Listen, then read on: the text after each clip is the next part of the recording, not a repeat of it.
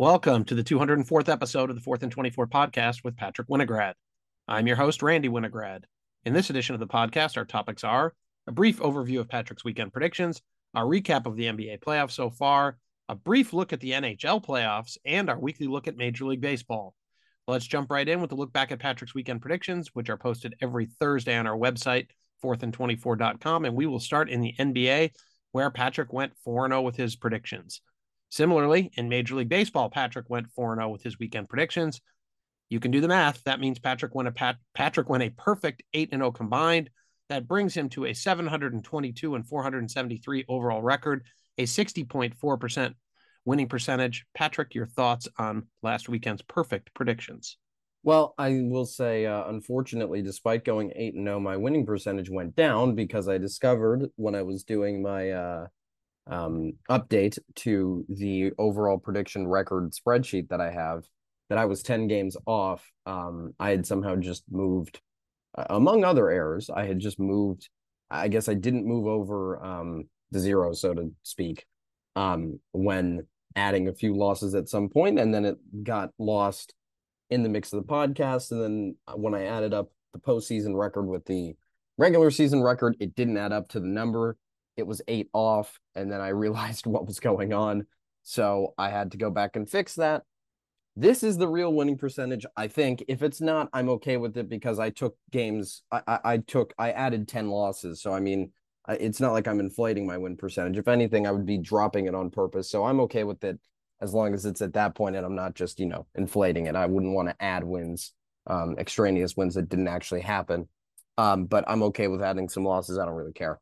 Um overall, though, obviously, in in terms of my actual predictions, it was a great week. Um, I had some game three predictions, uh, some game two predictions in the NBA, or actually one game two prediction because the Warriors and the Lakers fell behind the schedule, and I like to um, I like to predict the next game that's on because you know once a team say there's game two and game three over the weekend, once a team wins game two and ties it up one to one, that kind of changes your outlook on the series. You know, you you might think when a team goes down 2-0 and then goes home, say the Lakers had gone down 2-0, I probably would have picked the Lakers to win in that situation um, in game three. But if it was one to one, then it makes it a different decision because obviously then it's tied. So um, you know, I like to pick the most or, or the, the the the soonest upcoming game.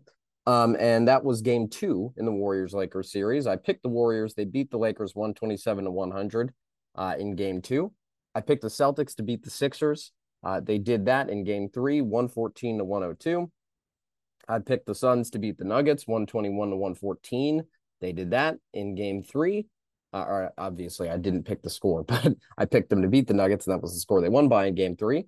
Uh, and then I picked the Heat to beat the Knicks, 105 to 86 in game three. And obviously, all of those are wins because all of my predictions were wins this week in MLB. Uh, the Braves took two of three from the Orioles after a 12 inning game on Sunday morning. Uh, the bright and early NBC game, which is an 11:35 Eastern time start. It's it's brutal if you're a West Coaster, and I know that from last summer when the Dodgers played that a few times, and I was very very upset because it was probably the set, sixth or seventh inning before I was awake. Um, but then you have the Blue Jays who swept the Pirates, who are kind of on a cold streak right now. We'll talk more about that later.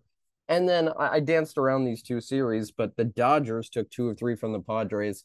Mookie Betts hitting a game tying home run with the Dodgers down to their final two strikes of the game, down to their final out um, off of Josh Hader to send the final game of the series, that was the series rubber match, into extra innings.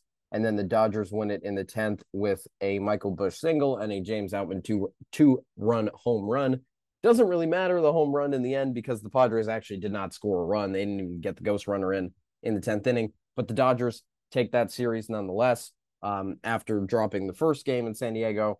Then you have the Rays, who took two of three from the Yankees. The Yankees jumped out to a series to a lead in this game in the first game of the series. Um, were not able to keep it. The Rays came back. I think it was only a one run comeback. Maybe they didn't even actually lead, but the the Yankees did win game two, three to two. But then in game three of the series, the impossible happened. Gerrit Cole was 7 and 0 on the season for the Yankees, or the Yankees were 7 and 0 in games that he pitched. And they had a 7 to nothing lead. Cole gave up five runs at the beginning of the sixth inning, did not make it through and out of the sixth inning, and eventually the Rays were able to mount a comeback and actually come all the way back from seven nothing down or from six to nothing down, excuse me, to tie the game at six, uh, take a seven to six lead. The Yankees actually tied it up at seven, but then the Rays won in extras eight to seven in the final game of the series. So two clutch comebacks uh, to keep me undefeated in MLB this week. Overall, though, obviously a very good week of predictions. Very good week indeed. We'll see if you can replicate it next week, and we won't hold you that high standard every week.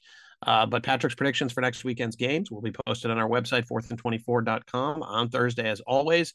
Let's move off of Patrick's weekend predictions and let's move on to our review of the NBA playoffs, some of which we talked about in connection with the uh, predictions. Let's start in the Western Conference semifinals, where the number one seeded Denver Nuggets and the number four seeded Phoenix Suns are tied at two games apiece. This series is as close as advertised.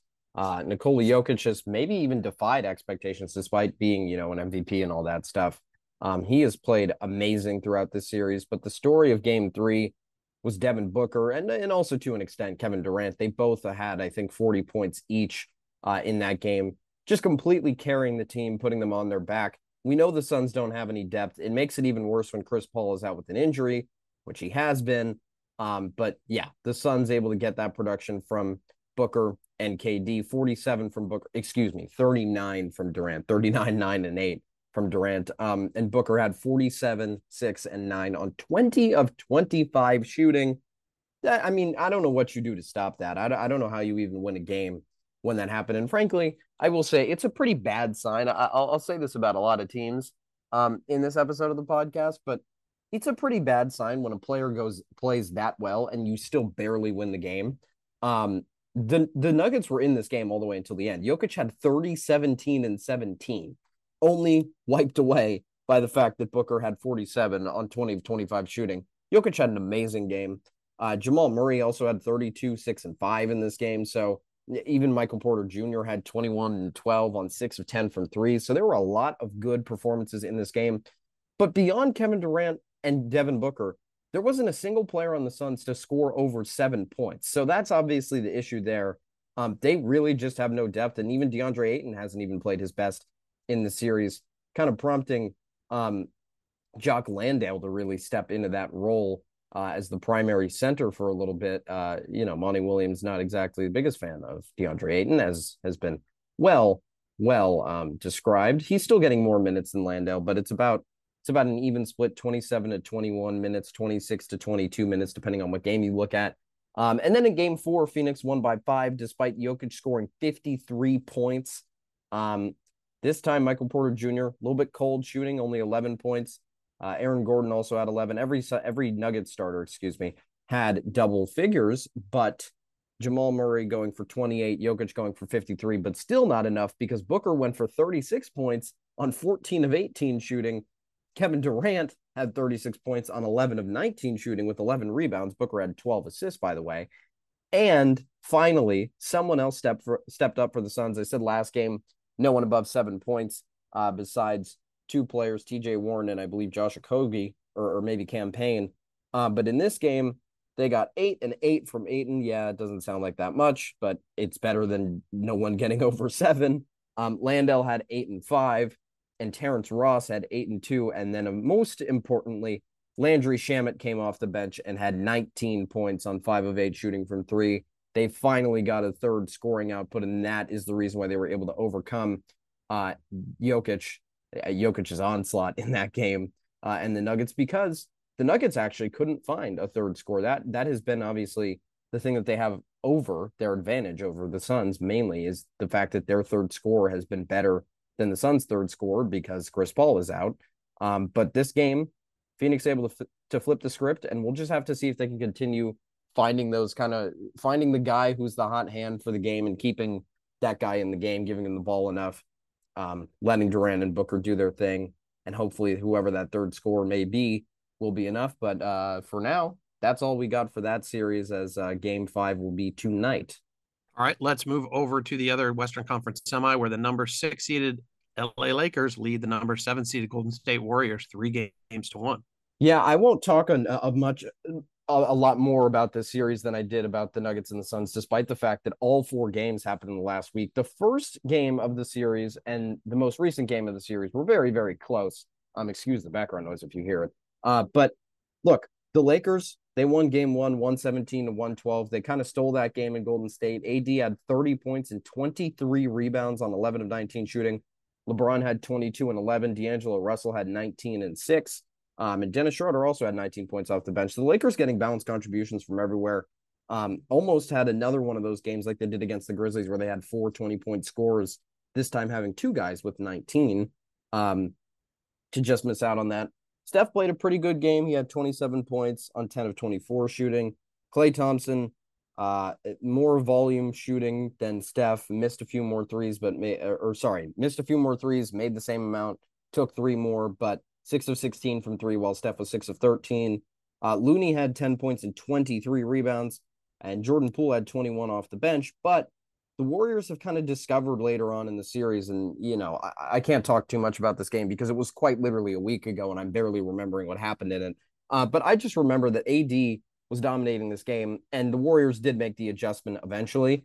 Um, that maybe this is just not a series where Kevon Looney is going to play a big role. Uh, and they decided to go small ball a little bit, play Draymond at the at the five a lot more. Uh, and then actually their adjustment in game two was to start JaMychal Green. Uh, so moving on to game two, the Warriors made that adjustment, won 127 to 100 beyond behind that JaMychal Green adjustment. He had 15 points um, at, in the starting role. Uh, Kevon Looney only played 12 minutes. JaMychal Green only played 13 minutes as well, so neither of them were really true starters. But most of that had to do with the fact that at the end of the game, these teams were not playing their main rotation players at all. I mean, the highest minutes total in the game was Klay Thompson with 31, and then AD on the Lakers side with 33. Uh, but look, the Lakers just kind of got crushed in this game. LeBron, he had 23 points on 10 of 18 shooting. Would have had more, obviously, if they were still playing their starters by the time it hit the fourth quarter. But the Warriors just crushed this game. AD was not as dominant at all, only had 11 points on 5 of 11 shooting. And as a result, because he wasn't as dominant, um, the Warriors were just able to, to run over the Lakers. And the Lakers had to make the adjustment going into game three. And adjust they did. Uh, they won 127 to 97 in the first game in LA in the series. Their adjustment was to bring Lonnie Walker off the bench and play him more. He had 12 points in the game. That is a important storyline for later. Uh, Schroeder still had 12 off the bench, but his minutes were decreased as Walker played more. Um, then, in terms of the starters, Jarred Vanderbilt's kind of been having a rough series. Uh, he hasn't played as many minutes as he normally does. JaMychal Green again was in the starting lineup for the Warriors, but wasn't enough. Looney played more than uh, JaMychal Green did again, but neither of them were very effective. Uh, Steph was nine of 21 and four of 10 from three. Klay Thompson was five of 14 and three of nine from three. Uh, Jordan Poole was two of nine from the floor, 0 of four from three. So overall, no one really got it going for the Warriors. They shot 13 of 44 from three as a team, 29.5%. Meanwhile, the Lakers shot, the Lakers made two more threes than the Warriors did while shooting 13 less. That's pretty much all you need to know about this game. They shot 48.4% from three in the game uh, and 42 out of 80, which is 52.5% from the field overall. That was keyed by D'Angelo Russell, who had a first quarter outburst and ended the game with 21 points on five of eight from three. Anthony Davis was back to his dominant self, had 25 points and 13 rebounds on seven of 10 shooting. Again, not the most dominant game for him, but he was still able to readjust to the Warriors' adjustments. And then heading into game four, this was kind of the game that I feel like could really, really swing the series.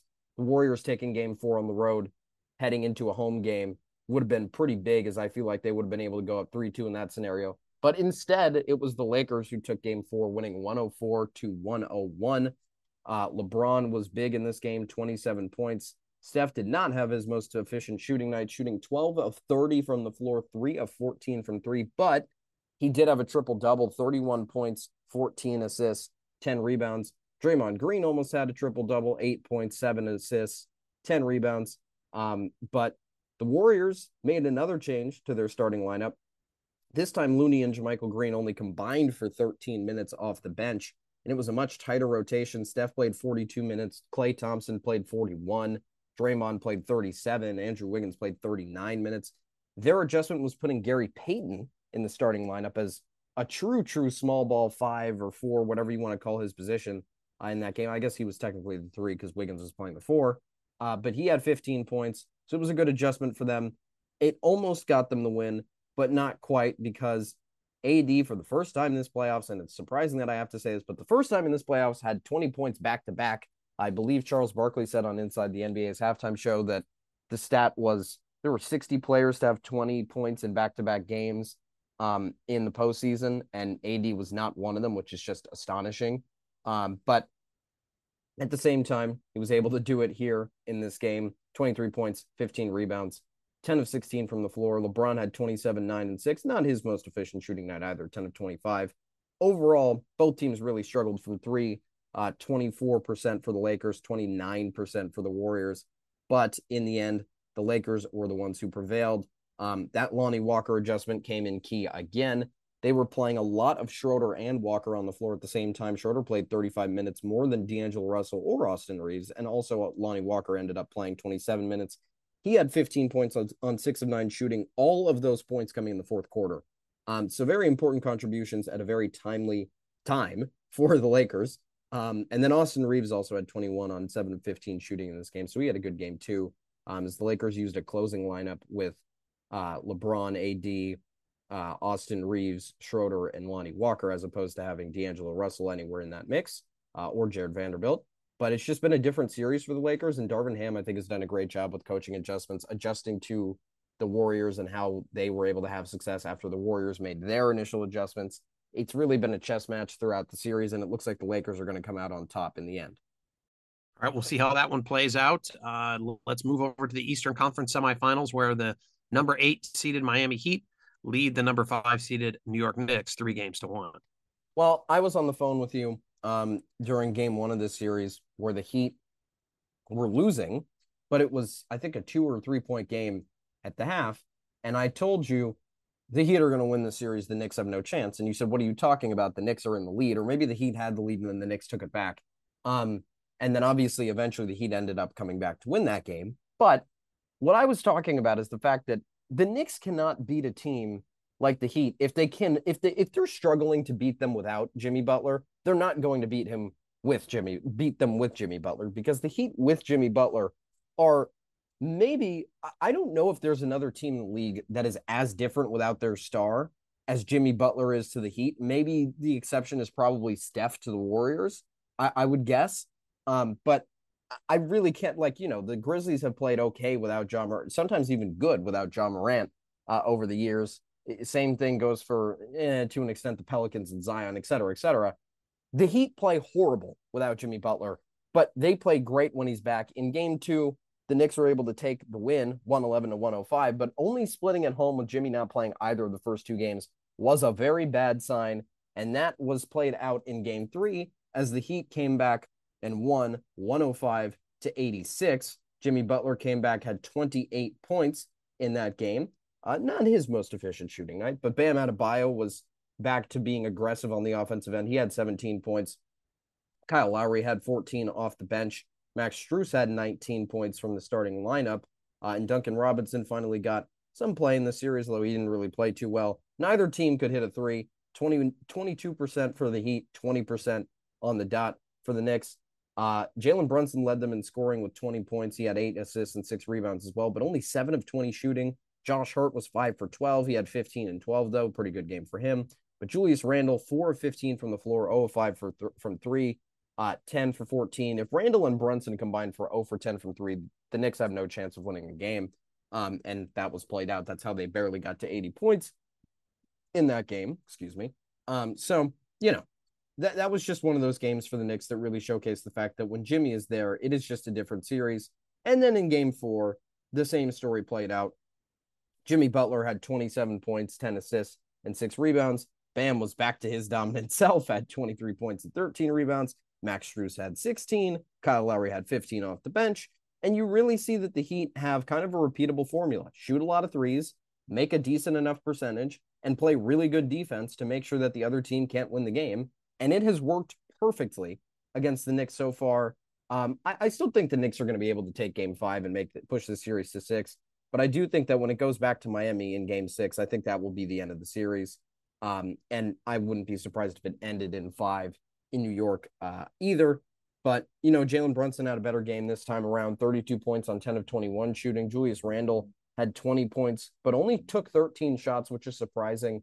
Uh, but he did foul out of the game, so that obviously factored in that. And then RJ Barrett had 24 points on 9 of 16 shooting. But just overall, if your stars are going to shoot that well and you're still not going to beat the Heat, I just have no idea how they're going to win the series. Um, pretty good, pretty much got no production from their bench, though. That was pretty important. They only had 10 bench points compared to the Heat had two players off the bench that each scored 10, Cody Martin and Kyle Lowry. Um, excuse me, Caleb Martin, I should say, the two Martin brothers, but that is the one on the Heat is Caleb. Uh, but look, the Heat are just outplaying the Knicks right now. I don't really see a way the Knicks get back into the series. I think the Heat are going to be able to take it 100%. Okay, well, let's move on to the last of the uh, conference semifinal series. That's the number three seeded Philadelphia 76ers are leading the number two seeded Boston, not leading them, facing the number two seeded Boston Celtics, and the series is tied two games apiece. Game two, after James Harden's outburst in game one, the Celtics came back and said, okay, we mean business. We are going to take this series over. Uh, despite Embiid coming back, nobody on the Sixers had more than 16 points in this game. 16 came from Tobias Harris. Maxey had 13. Harden had 12. Embiid had 15. Of course, some of that is because A, Philly couldn't score at all. And B, the game was over very early. But uh, Jaylen Brown, 25 points on 9 of 17 shooting, the lead all scorers. Jayson Tatum, uh, only had seven points on one of seven shooting, only played 19 minutes in this game, which is crazy. Uh, but Malcolm Brogdon had 23 points off the bench. Grant Williams had 12 off the bench. And that bench production has been leading the Celtics in this series for sure. But it helped out a lot in that game as they were able to just steamroll Philly. I have nothing else really to say about game two. Uh, but in game three, the Celtics won again, taking the first game uh, from Philly on their home court just really good production from everybody that played. A tight eight man rotation. Uh, Robert Williams hasn't been as productive as I expected him to be in the series, but he's still a factor with as a rim protector. Four points and five rebounds for him. Grant Williams didn't even score, but the Celtics got 15 off the bench from Brogdon, and all of their starters had 13 or more, uh, led by Jayson Tatum, who had 27 points and 10 rebounds. Jaylen Brown had 23 points. Al Horford had 17 on five of seven from three. Marcus Smart had 15 points. Uh, Derrick White had 13 points, and they just played good enough defense that they were able to kind of gut out a win against Philly, despite the fact that they weren't really shooting their best. Uh, Embiid had 30 points, but really no one else showed up for the Sixers. Um, George Niang had 10 points off the bench. That was good production. De'Anthony Melton had 14 points off the bench, but the reality is, if Harden is going to only score 16 points and get it on three of 14 shooting, they're just not going to win the game, especially if Tyrese Maxey is also going to go four for 16, have 13 points. Embiid cannot carry this team enough if those guys aren't doing literally anything. Uh, but in game four, it got turned around a little bit. The Sixers had a lead, completely choked it. Boston made, I think, a 14 to 2 run to get back into the game and eventually push the game to overtime. Boston got production from the same sources and then also added Marcus Smart in there to get a lot of points from him. He had 21 in this game. Uh, Jayson Tatum had 24 points and 18 rebounds. He was really, really cold in the first half, but was still able to have an impact rebounding um, and nearly ended up with a 2020 game on 9 of 20 shooting at the end. Jaylen Brown was hot at the beginning, had 23 points on 10 of 16 shooting. Malcolm Brogdon had 19 off the bench. Uh, but the, it was the Sixers who prevailed 116 to 115, thanks to James Harden's clutch three in overtime uh, to give Philly the lead with what? Yeah, 19 seconds left after Jayson Tatum had made a three to well, sorry, I'll go I'll go back a little bit, make this clearer. Philly uh, took the lead on two Embiid free throws with 56 seconds left, a 113 112 lead. Jayson Tatum hit a three to make it 115 to 113 Celtics. And then James Harden with 19 seconds left uh, made a three one to make it 116 to 115. Marcus Smart made a shot at the buzzer in overtime, but the shot was late. And in the end, the Sixers escape with the victory. James Harden in game one and game four has been the catalyst for Philly. Uh, he had 42 points in this game on 16 of 23 shooting, 42, 9, and 8.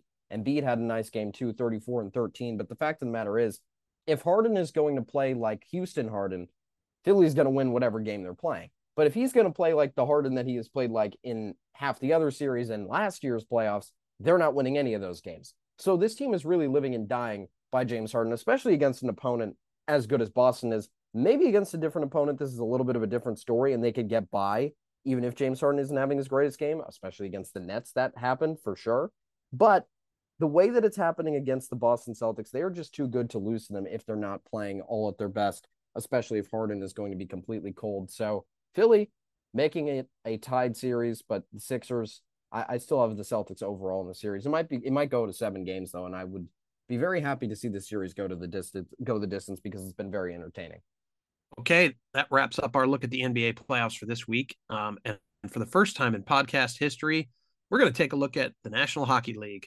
Uh, nothing like hockey playoffs. For those of you who've ever watched them, you know that. For those of you who haven't, you should. So, Patrick, let's take a quick look at NHL playoffs starting in the Eastern Conference.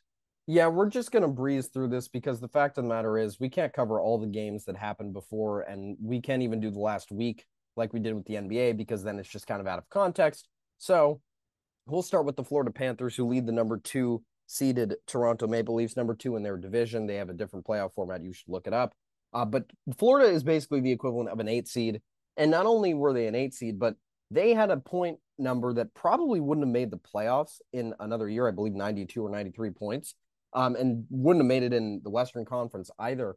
But it was just enough this year. And then they took on Boston in the first round, who was the number one. They they set a record for the most points in NHL history.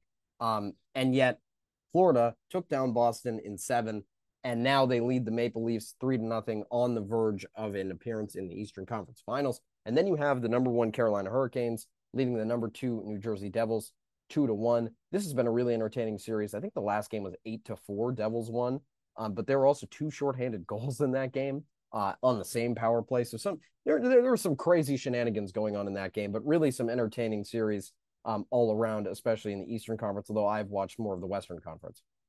Okay, well, do you want to switch over to the Western Conference? Yes, we will. Uh, the Seattle Kraken lead the number two Dallas Stars two to one.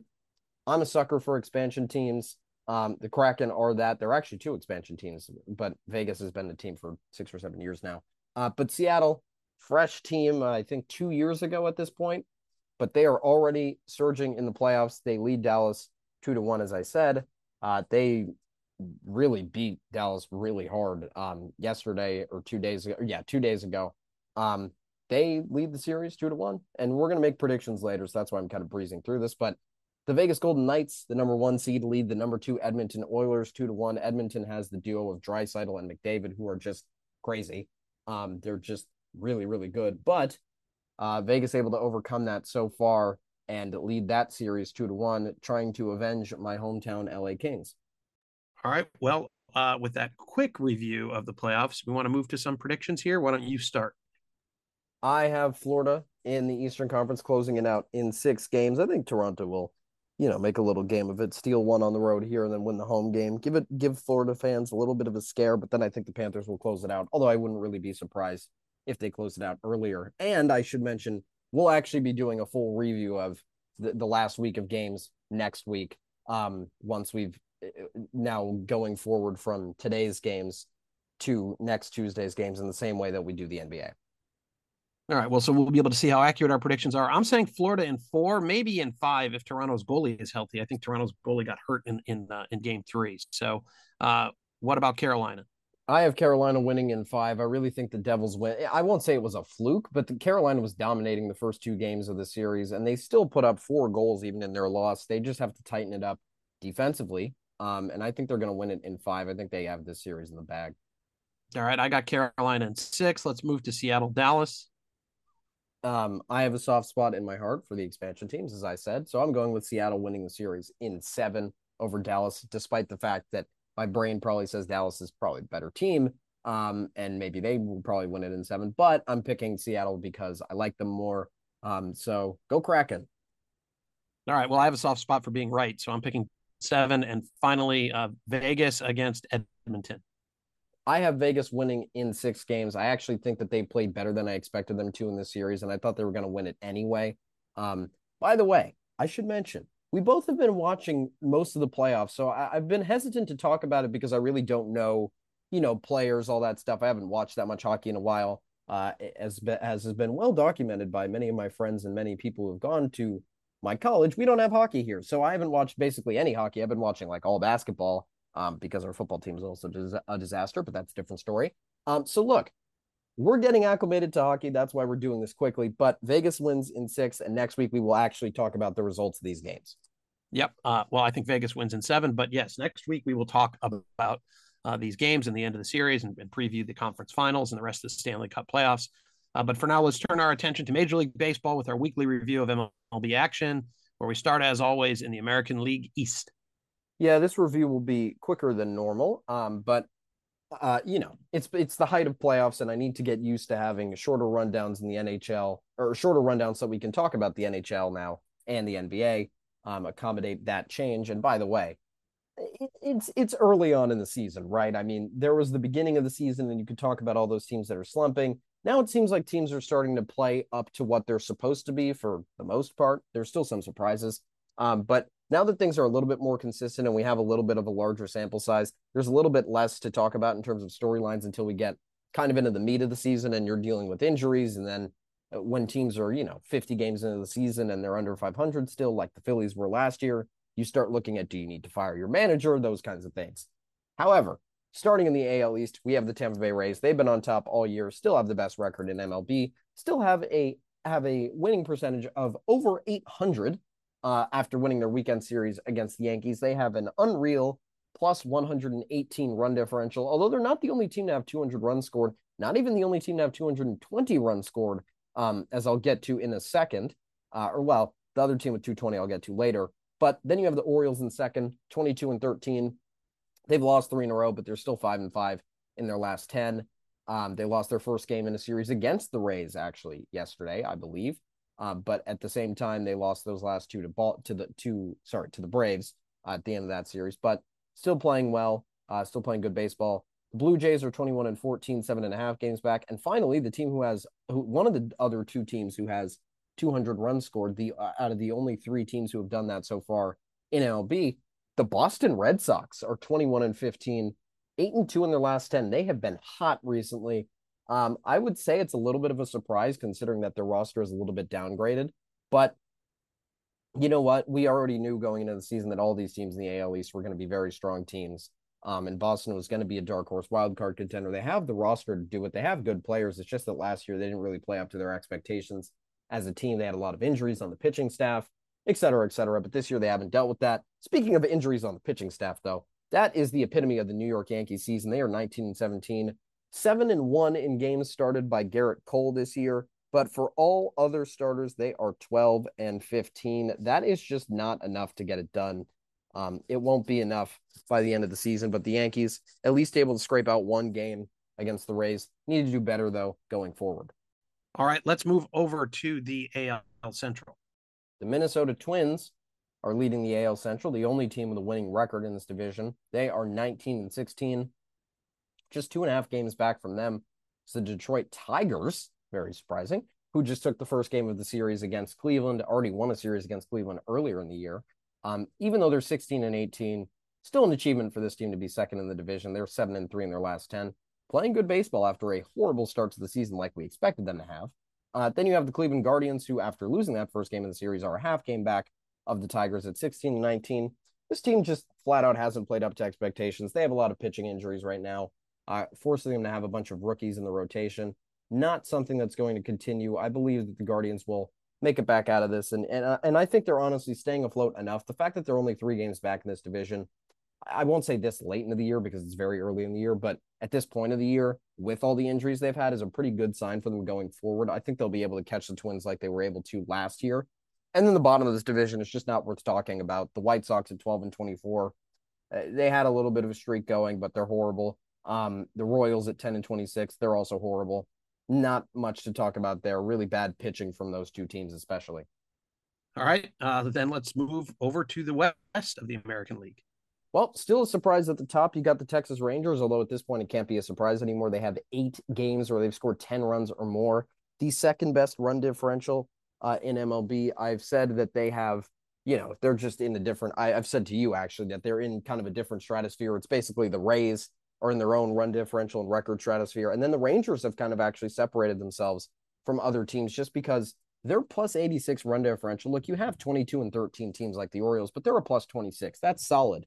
But the Rangers at plus 86 is just crazy. I mean, frankly, they might be on a pace to win more if you went Pythagorean um, theorem of wins and losses. If you know what that is, you should. If you don't know what that is, you should look it up. If you know what that is, you know what I'm talking about. But the most important thing, they've won three in a row. They're seven and ten, they're seven and three in their last ten. Won a weekend series against the Angels, and then you have the Los Angeles Angels, who somehow are in second in this division, twenty and sixteen, two games back. The AL might be might have too much depth for them to claim uh, second place, or, or sorry, for them to claim a wild card spot. And it would be really sad if the Angels finally got above 500, finally had a good season, but it just wasn't good enough. Um, and then Ohtani left, but at the same time, I'm licking my chops at the prospects of him maybe being a Dodger next year, but that's a different discussion. Let's continue with this division. Two teams tied at 17 and 18, the Mariners and the Astros. The Mariners won their weekend series against the Astros by winning the final two games of the series. Actually, they might have split it now that I think about it. I don't really know. But Mariners, six and four in their last 10 after a really, really subpar start to the season. They're starting to bring it together. And the Astros, meanwhile, have lost three in a row after it looked like they were starting to reclaim their former champion self. And then talk about things that you really shouldn't be talking about. The A's are 8 and 28, um, 129 in the negative direction run differential. Talked about the Rangers and the Rays being kind of in two different stratospheres, but their own uh, stratospheres of their own in terms of run differential. The A's are a whole other run differential stratosphere of their own. The White Sox have the second worst run differential in MLB. It is half as bad as the A's at minus 61, with the A's sitting at minus 129. Uh, they have given up 268 runs so far. For context, the Rays have only scored 228. They might have assembled the worst pitching staff of all time. Uh, we will see if they're able to pick it up anytime in the season. I doubt it. Um, this team is made to lose, and that's exactly what they're doing. Okay, well, let's uh, move from the American League over to the National League, also starting in the East. It is the Atlanta Braves leading the East best record in the NL right now, 24 and 11 overall. I think one of their best 35 game starts in franchise history. Um, from what I saw last night, I remember reading that on a stat somewhere. They've won two in a row. They're seven and three in their last 10. They are seven games ahead of the Mets, who since playing the Dodgers and getting to, I think, 12 and seven on the year, are five and 11, and they haven't played good opponents either.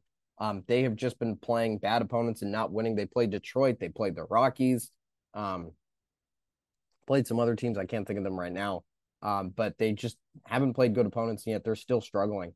Um, it's just really odd for the Mets, but I guess it's just because of the pitching injuries. Um, you know, Verlander has only pitched one game where he got blown up by the Tigers pretty much. And then also you have the suspension for Max Scherzer, the sticky stuff suspension. So, you know, all those factors kind of going against them. Then you have the Marlins. They're 17 and 19, but they're 11 and 0 in one run games. Um, if they want to play better, they have to win not one run games. And that is not something they've done so far. Second, wor- third worst run differential tied with the Royals in all of MLB. And yet they're barely under 500. Probably shows that it's not going to last that long, though. Then you have the Phillies, who are 16 to 19. They got Bryce Harper back this week. Crazy story for them um, as he's returning so early, but they really need it right now. They're kind of stuck in reverse um, and not really able to get out of it.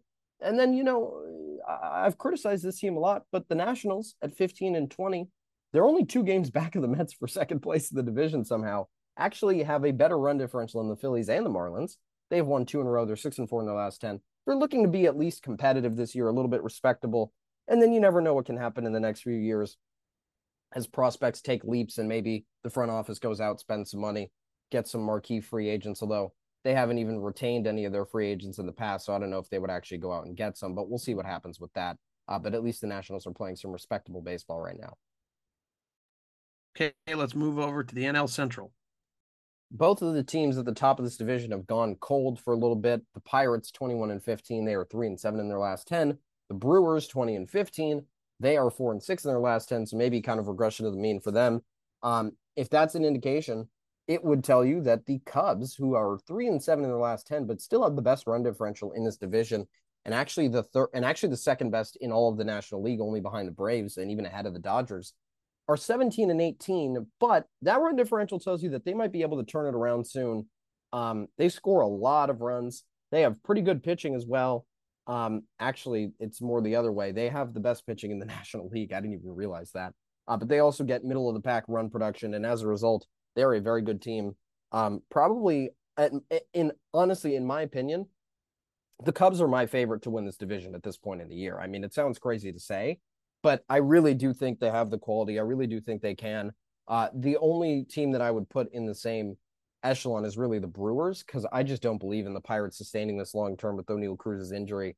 Um, but I, I, do think that the Cubs are going to challenge for this division lead and they should be able to start pulling it back soon. But that is not the only story in this division that's surprising. The Reds are 14 and 20 and not in last. That's surprising. Uh, but the biggest story, obviously, the Cardinals 12 and 24. Now the worst record in the National League. Obviously, no one's getting worse uh, than the A's and the Royals, but the White Sox have the same record as the Cardinals. Both of them very disappointing, but well, the White Sox were just supposed to be competitive, okay, around 500. The Cardinals were supposed to be the division favorites this year, and they have come out completely flat. They can't pitch for anything. I mean, they, they just don't have any pitching. And I, I've said this a lot. Um, when we did our preseason predictions, I said the Cardinals would be in that mix for the World Series, but I don't see any good pitchers on their roster. And even the guys who have been supposed to be good, like Jack Flaherty, Adam Wainwright, they haven't had their best years. For Jack Flaherty, a really bad year so far. Um, and two and eight in their last 10, it's just not enough. Although I will say, despite all that, I am seeing them in person tonight. So I am excited to see Goldschmidt and Arenado regardless. I haven't seen them since they were in their NL West days. Okay, well, you'll enjoy that game, but let's uh, move over to the NL West. Well, speaking of the NL West, the Dodgers, 21 and 15 after taking the weekend series from the Padres, 8 and 2 in their last 10, hot 12 and 4 in their last 16 games, or before that game, 12 and 4 in their last 16, which is the best in the NL, tied with, I think, the Rangers and the Rays and maybe the Orioles as well for the best in MLB. Uh, the Diamondbacks trailing them by a half a game. They are 7 and 3 in their last 10, although they played some weak opponents. Um, but 20 and 15. So they're playing good baseball still. And then you have the Padres, who, as I said, dropped that weekend series, uh, 18 and 17 on the year, a, a negative run differential. They just need their lineup to get it going if they're going to challenge for this division. Uh, but if the, if their guys at the top of the lineup can't get it going, I mean, Tatis has been great since he's come back. But if Soto and Machado can't step it up at the plate, they have no chance of winning the division, and they will end up third place, and they will miss the playoffs. Um, I will just go ahead and flat out say that right now if they're going to keep playing the way they're playing because their pitching staff is not as good as people make it out to be. Um, and then you have other than Yu, Darvish. I mean, mad respect for that dude. He throws like 20 pitches. Um, it's insane. Uh, but then you have the Giants, uh, who are 15 and 19 on the season. They're the Giants. This is honestly a little bit better than I expected. Probably, probably around that level, but just a little teensy bit better. And then you have the Rockies, who uh, you know they're not the worst in the National League anymore. So I guess that's positive for them. They're six and four in their last ten. They could be happy about that. Um, they're 14 and 22. Kris Bryant has played okay this year. He's having a good year, which is something that um, that'll be helpful going forward to the future. This team is still a few years away from competing, though, especially with how tight and how tough this division is, and even with the Diamondbacks who have such a bright future with all the young guys and prospects they are playing right now. Okay, well, that wraps up our look at Major League Baseball for the week. It also wraps up this edition of the Fourth and 24 podcast. Please be sure to check out our next podcast, which will be on Tuesday, May 16th, where we will once again recap Patrick's weekend predictions, continue our review of NBA playoff action, have our weekly look at Major League Baseball, and as mentioned previously in the podcast, take a look at NHL action, NHL Stanley Cup playoff action, um, once again, this time in more depth.